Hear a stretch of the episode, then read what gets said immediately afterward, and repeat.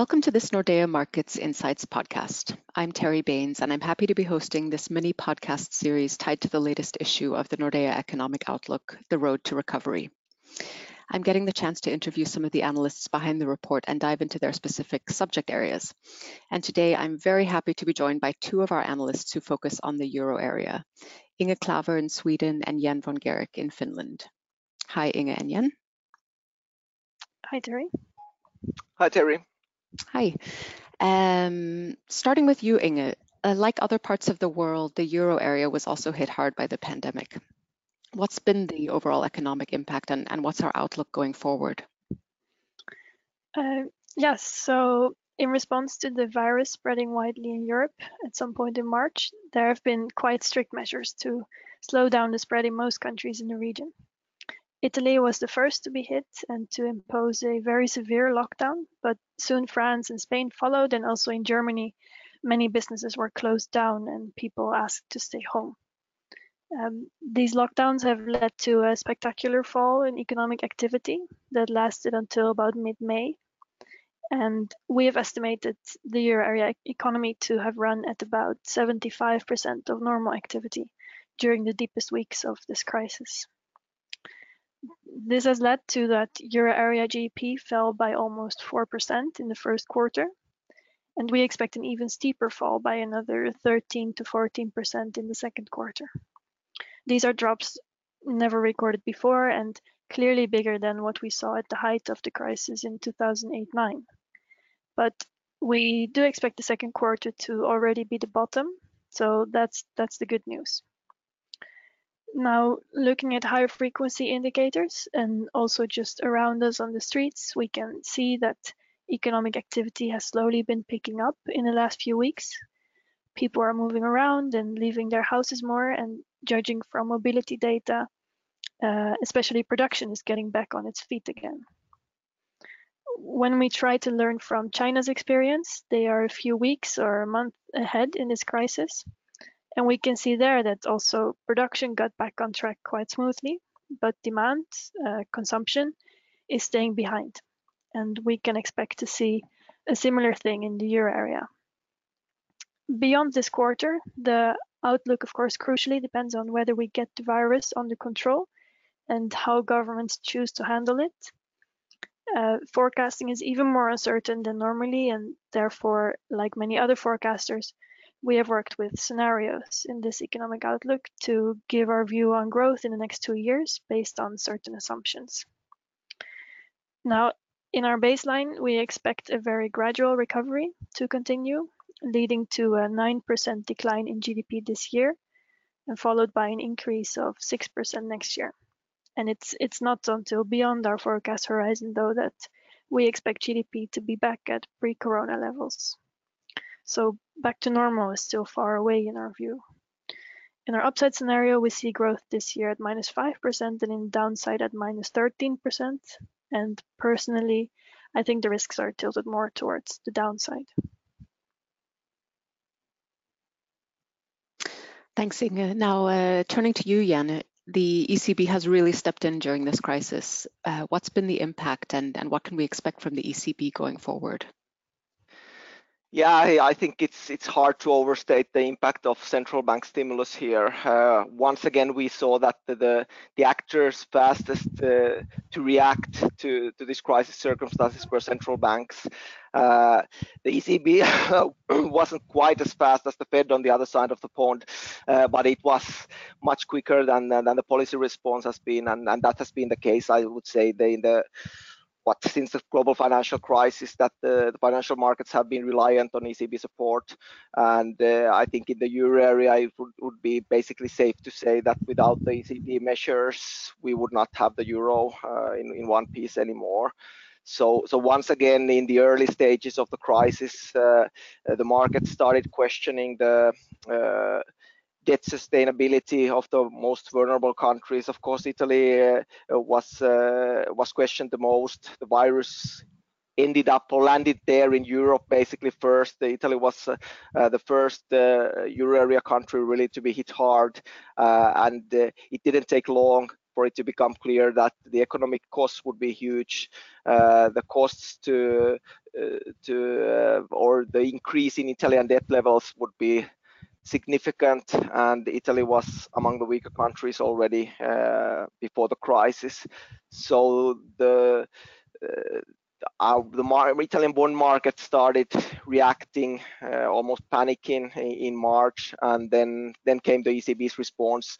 And I guess without the, that response, uh, we could be much closer to another debt crisis, another financial crisis, uh, and that of course would make any recovery in the economy much much uh, uh darker and slower than the numbers uh, Inge just pointed at. But fortunately, now things have gone down. The central bank, not only the ECB, but the Fed as well, they have uh, managed to calm down financial markets. And now the, the risk of another financial crisis is, uh, is a more distant risk. So we can concentrate more on, uh, on, uh, on getting the economies back to at least towards normal without having to worry, at least in the short term, about uh, uh, another crisis in, in the bond markets. Great. Inge, you write that while all euro area countries have been hit by the virus, the economic damage and subsequent rebound will be asymmetrical. How so?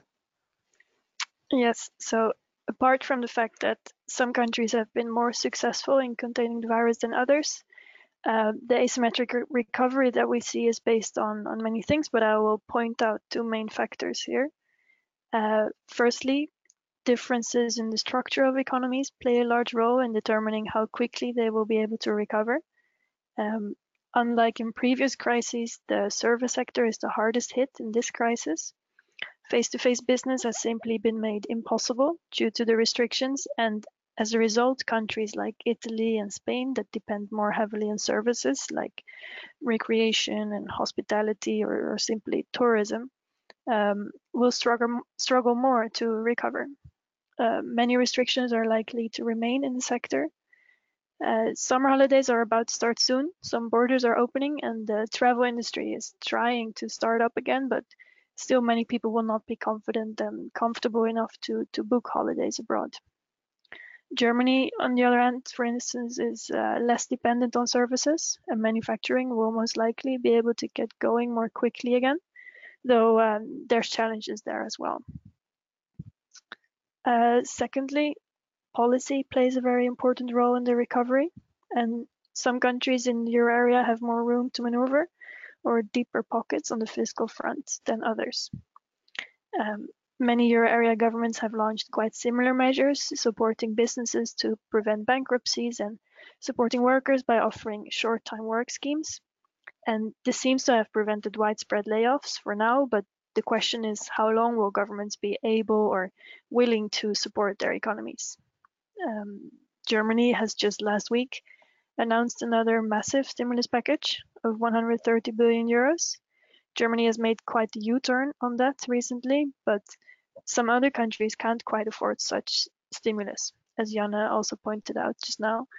Um, so direct fiscal measures in the euro area vary from around 3% of GDP in Spain to 4.5 in France and Italy, and as much as now uh, about 8% in Germany. So apart from the development of the virus, these are two factors, the structure of the economy and the policy response which will dictate how quickly countries can recover. And these vary across countries in the euro area. And this is also reflected in our GDP forecasts for the different countries. Great. Um, Inge, you mentioned the, the different policy response from the governments. Um, Jana now, uh, is support from the ECB enough or is, is there a need for EU level measures on the fiscal side as well? Yeah, uh, well, I, I, pointed out earlier how uh, instrumental the ECB support has been in preventing another financial crisis. And that is, I think, that is the, the main thing that the central banks are capable at the moment. Monetary policy was, was very accommodative, very easy already when we head into the corona crisis. Uh, so with uh, extra or additional monetary stimulus, uh, I don't think that the central bank can really aid the recovery to a significant extent. It's just that the economy reacts to changes and monetary policy was at the starting point already so uh, easy that, that there's not much more monetary policy alone can do except of course the very important job of preventing a financial crisis. But when, when it comes to recovery of the economy, then in these circumstances, uh, fiscal stimulus is something that uh, that works much better. Uh, and there, of course, the focus will be on the national level, uh, as Inge pointed out. But as Inge also pointed out, different countries have different policy space left and there that's where the EU can can come in, into play to basically try to secure and aid the recovery on uh, on the EU level, uh, and also that the, the, the so-called weaker countries can uh, get on board. Now that that's one of the points. Uh, of course, this is an external crisis, and it makes sense to to show some solidarity towards the weaker countries. That Italy was hit by by the virus or Spain was hit by the virus doesn't have anything to do with the past policies or policy mistakes done in these countries. So from that perspective, you can argue uh, that, that, there's also uh, arguments for providing aid on, on, the EU level. Uh, but the, the, the way the EU is now going into this, they are going to basically, uh, or they're proposing to take debt for the first time and not in small scale. 750 billion is the package they're talking about.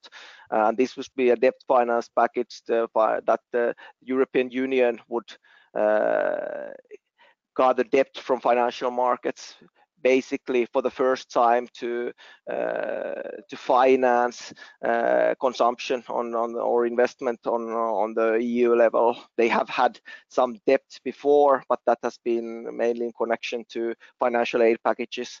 Uh, and, and, much smaller in, in scale. So this is something really new.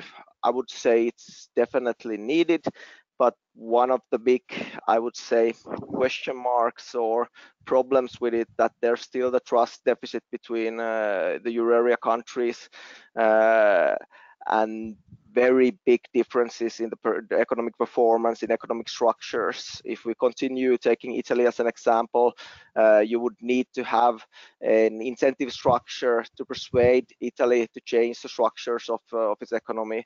Uh, of course, uh, the the debt, the high debt level is uh, something that everybody talks about, but it goes much beyond that. The problems of the Italian banking sector haven't been resolved.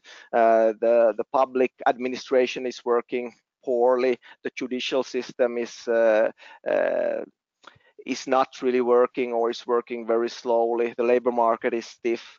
So there are a number of questions that that also hold back Italy of uh, living up to its full potential and then maybe even servicing its its higher higher debt levels.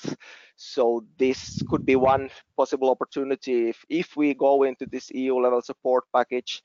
So uh, we've tried tried to have these uh, conditions on on different EU programs before to persuade countries to do economic reforms with quite uh, bad success. Uh, so now maybe this carrot approach could work better now that there's more money on the table. That's at least what I would argue for. Of course, like I said, it's a big crisis. There's a uh, the case for uh, uh, showing solidarity, but then why not try to to reach several goals at the same time and try to to persuade uh, countries to make structural changes to their economies at the same time. Right. Um, shifting to uh, to Germany for a second, uh, the German Constitutional Court has raised questions about the ECB's purchase programs. What what's the status there?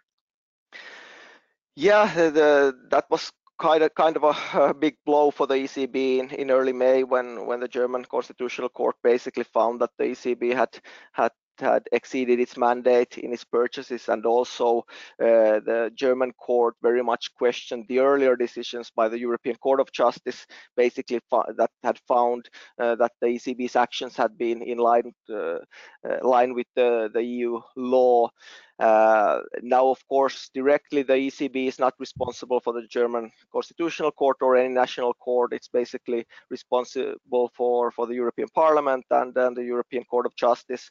But of course, the German court uh, decision cannot be uh, basically disregarded uh, in total. It tells about a lot about the discussion, the attitudes in Germany. Germany, of course, has been very uh, skeptical of the ECB's measures in the past, and this court decision had to do with the ECB's earlier uh, purchase of government bonds, and now the ECB is using much more flexibility in in its new purchases in this uh, pandemic situation. So it's very likely that there will be uh, new court cases and there might be more grounds for such court cases also uh, against this new program. Uh, but the bottom line is that uh, all court cases uh, they, they take ages to go through. At least we're talking about years.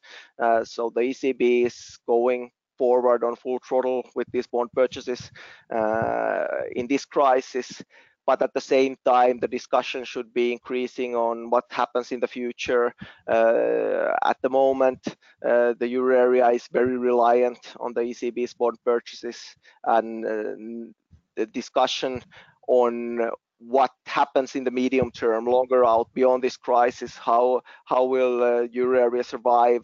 Uh, that uh, that will pick up, and that that cannot rely solely on the ECB anymore. We need uh, some uh, other structures on on the EU level uh, as well. The ECB is not working without any limits. There are, are limits to how, how long it can go and how much it can support. Unless, of course, there's a political decision that changes the mandate of the ECB and allows it to finance governments directly uh, and so on. That is, of course, possible. That is discussed to some extent, but I would argue that uh, that taking uh, away the central bank's independence or forcing it to become uh, uh, the fine, fi last financier of, of, of, government deficits would bring a lot of uh, problems of its own and certainly would not lead to a, monetary union that's working better than it is at the moment. Right, and uh, sticking with the ECB's uh, purchase program, it's been aimed at keeping bond yields low. Can we expect stable bond spreads going forward? Well, that's that's a good question. I think as long as the ECB is determined, uh, then at least uh, the moves we saw in, in March, for example, they, they look more distant. Uh, the calmer bond markets, of course, uh, one reason for those is also the, the fact that, that markets have heard uh, the Commission's proposal for this so-called recovery fund. Uh, they know that uh, Germany and France, the two largest EU members, are behind it. Uh, so there's a good case that we will get some sort of a, a risk sharing structure, if not in, in unlimited scales, at least then a one-off that would open uh, the continuance of it uh, of such structures longer out. Uh, that also, of course, shows that there's a lot of political capital in play. There's a lot of political willingness to keep the euro area together. So uh, at the moment, it's not solely the ECB uh, that's holding bond markets calm, even if the ECB is uh, is the main actor. But again, if we look at the the financing needs the governments face. Of course, they're huge this year. Uh, the ECB will buy at least most of that, uh, not directly from governments, but by the, the secondary markets. But uh, if history is of any guide, then the deficits will continue for a longer time than just this year. Uh, the economy will need support from the, the fiscal side for a longer time. And then if, if we don't have the ECB purchases or if, if the limits are hit, there, then uh, then also longer out there are risks. But let's say that I would argue that at least in uh, in the near term, the ECB has has taken away the, the worst volatility from uh, from bond markets. That doesn't mean that there aren't any moves, but just that uh, a, a an acute immediate crisis looks more remote. Great. Well, thank you both for sharing your insights. This has been very interesting. For those of you listening, you can find the full economic outlook and more of Inge and Janne's research at emarkets.nordea.com.